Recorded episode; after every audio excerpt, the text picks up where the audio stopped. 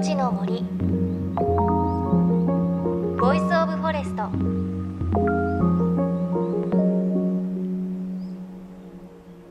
おはようございます。高橋真理恵です。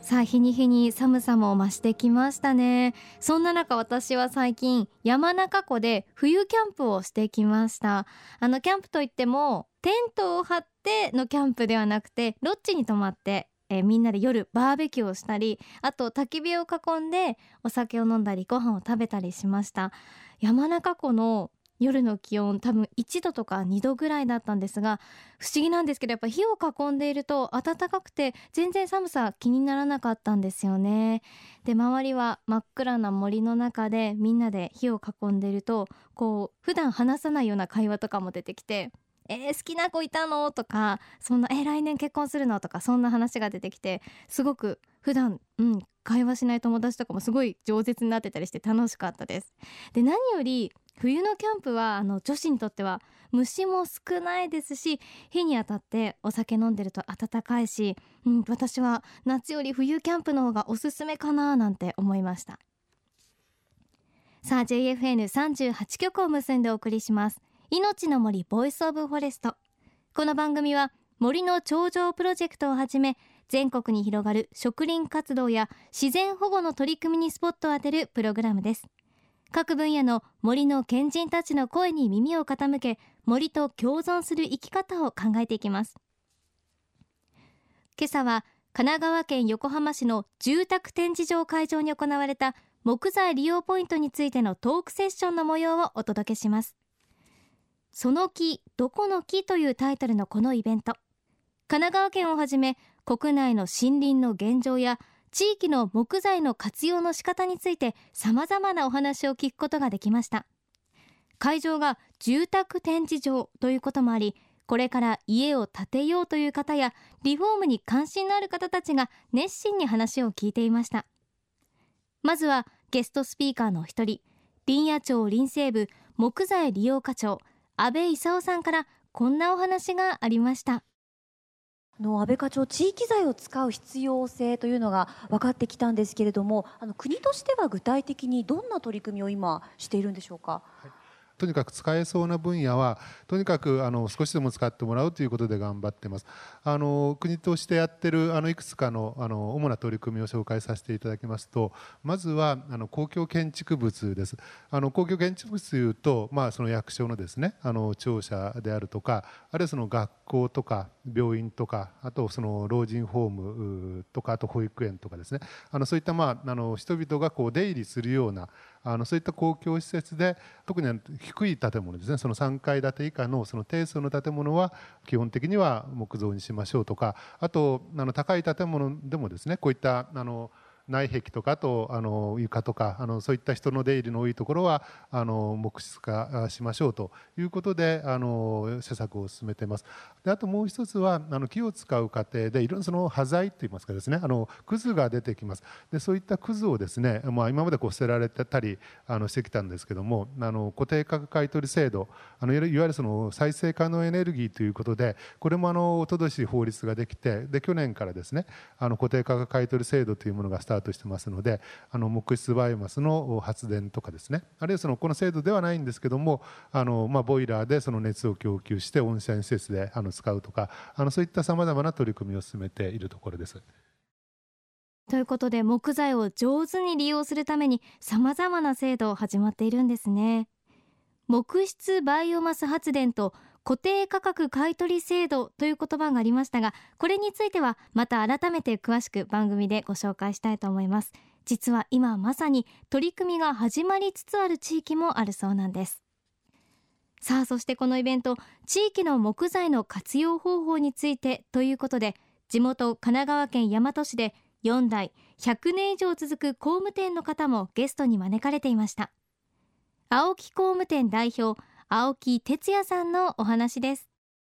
こうまあ木材自給率低いっていうところで、はい、まあ、こんなに周りに使い頃があるのになかなか選ばれないっていうところが、まあ、本当に有識問題なんですけども、まあ、あの本当にシンプルに考えて家を建てるのに材料を集めるのって近くからいろいろ揃えた方がいろんなことを良かったりしますよね。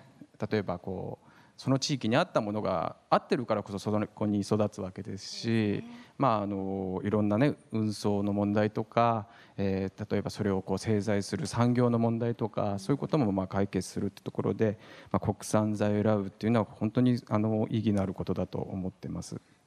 あのまあ、古くからこう、ね、例えば奈良の法隆寺もそうですけども、えー、まあ木を使ってまあ建築住宅を建ててきたっていうのはまあ日本人にあったんですけども、まあ、今鉄の工法があったりとかコンクリの工法があったりとかでこうなんか木に対するこうなんかネガティブなイメージっていうのも多かったりするんですが木っていう材料は一般の方20年30年経つともうボロボロになっちゃうってイメージを持たれてるんですが木っていう素材自体はまあ木がダメにならない環境にいれば多分人間の寿命の数倍持つ材料なんですよ。ただあの木のネガティブなイメージの例えばシロアリが食べちゃうとか火がついて燃えちゃうっていうところがありますのでそういうところをこうですね技術とあとは手入れでですね雨漏りした家をほっぽっときゃそれはシロアリ食べますね。やっぱりそういうこう雨漏りをしないように手入れをするで濡れたりこうそういう環境にしなければわざわざ乾いた木をシロアリは食べには来ませんので、えまあ、そういうこう、えー、愛着とマテリアルがちゃんとしてるというところが分かれば木をこう家をしっかり大切に使っていただけるんじゃないかというふうに考えております。あのなんか今震災の地域でも震災であの被災されている地域でも木材を使うチャンスがこう増えてきていると。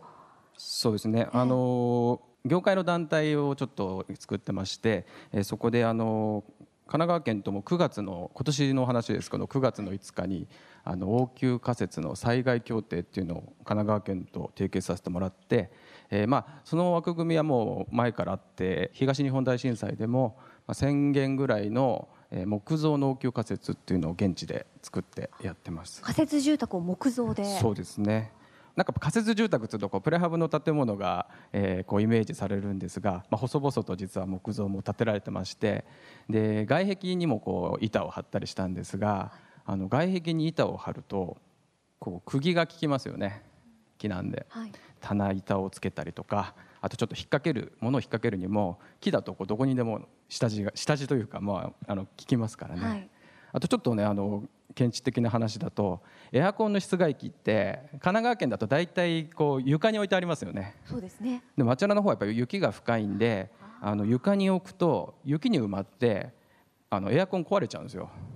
ですからこう高い位置に室外機って置くんですが、それもあの木だからどこにでもブラケットが取り付けられてエアコンもこう取り付けられたとこで、まあ、あの作る人も非常に喜ばれましたしあと被災地の方もプレハブよりも木造の応急仮設入りたいっていう声をすごいいっぱいいただいてあこの活動ってやっぱり消費者の方も木の建物に住みたいんだなっていうのをすごい実感した。そんな経験しましたね。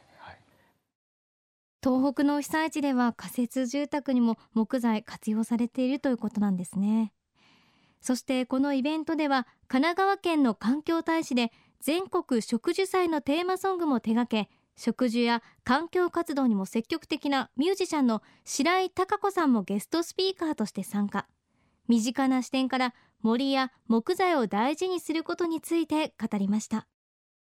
私はあのまあいろいろなもういくつもの理由があるんですけどもね、えー、森に関して言えばすごいもうねあのこの20年私花粉症で苦しんだんですね。でロンドンにあの80年代の終わりに行った時からだったんですがあのそれからずっともうスギ花粉でもう毎年なんでしょう目が取れちゃうんじゃないかと思うぐらいあのもうビー玉のようになってで顔は腫れ上がってくるしでお医者さんに行ったら、まあ、スギ花粉とか、まあ、ほとんどのものものにかぶれるってことが分かりましてでスギ花粉のことを調べていたらその日本の森の現状にぶち当たったんですよね。で聞いてみれば日本の森を使わずに外国の森あの木ばっかりを輸入していてそして、えー、日本の森を、えー、育てたところでお金にならないからもう後継がなくていいっていうふうに言われてる息子たちが多くて今の現状があるというふうに聞いて。もう私のあの病の元凶はここだと思ったの、はい、日本の森を元気にしない限り私の花粉症は治らないと思ってそれで変だと思いませんか？日本に7割もの森があって例えばそれが畑だとしたら目の前に畑があるのによその畑からご飯買うなんてこんな馬鹿げてることないじゃないですか。まずそのなんでしょうね日本人としてのこうなんで足元の恵みにこうかんなんでしょうね気づかないかったこの何十年間かっていうのはものすごくやっぱり大きな損失だと思いますよね国土にとって。だからちょっとで木っていうのはまたね明日明後日に大きくなるもんじゃないからこれきっと私たちが今ややらなんていうのかな私が頑張ったところで 自分のためにはならないというかもう昇天してる頃にやっと次の木がねあの生えていくわけでそれでもやっぱやった方がいいと思えるのはこれは私日本人としての本能だと思ってるのでそんな思いが高じて森を買ってしまったんですけども森を買ってしまった？そうなんですよ。家買おうと思ったら間違って森買っちゃったんです。森ごと買ってしまったそうなんです。で今今もうトレーラーハウスがボンと置いてあるだけなんですが、たまたまやっと昨日一昨日で時間ができて行ってきてうちの森でとあの拾ってきたどんぐりなんですねこれ。で根を生やしてるっていうんですかねこれ。感動してね。あこんなちっちゃいものがねあの一本一本の大きな木になっていくんだと。やっぱりいつもどんぐりばっかり見てて根生えたのあんまり見たことがなかったので。本当感動してもう見ますかトーマスさん。あいいですか、うん、見てください。可愛いですよ。子供みたいに。触っても大丈夫ですか？もちろんもちろん。持って帰って植えてくださいはい確かにどんぐりと同じぐらいの長さの根がこうやって出てますよねなんかそれも自然にこうね土に向かって根が生えていたのでね本当に感動ひとしおだったんですけど、このちっちゃい命がねこの家を作りね、私たちの空気を作ってくれると思ったらすごく可愛くなるじゃないですか。もう実感としてこう感じてらっしゃる、ね、そうですよね。はい。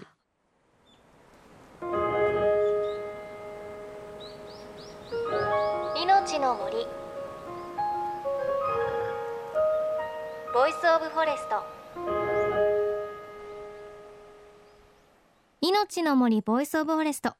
今朝は神奈川県の住宅展示場で行われたその木どこの木という木材利用ポイントに関するトークイベントの模様をお届けしてきましたがそろそろお別れの時間です。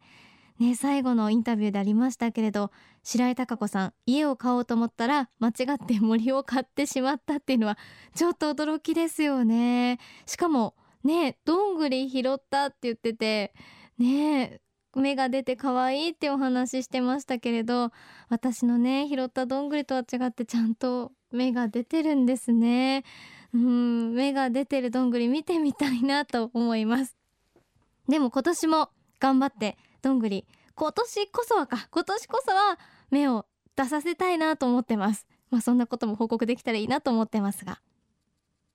ということで来週は先日宮城県で行われた森の頂上プロジェクトのどんぐり拾いの模様をお届けします。え去年も私もどんぐり拾いをしてきたんですが今年はどれだけどんぐり拾えたんでしょうか？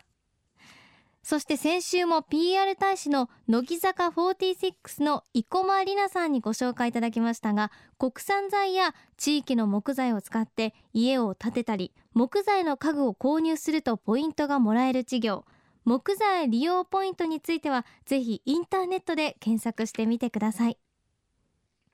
また番組ではあなたの身近な森についてメッセージお待ちしています。今年もどんぐり拾ったよなんて方いらっしゃるでしょうか？メッセージは番組ウェブサイトからお寄せください。命の森 Voice of Forest。お相手は高橋真理恵でした。命の森。の森。ボイスオブフォレスト。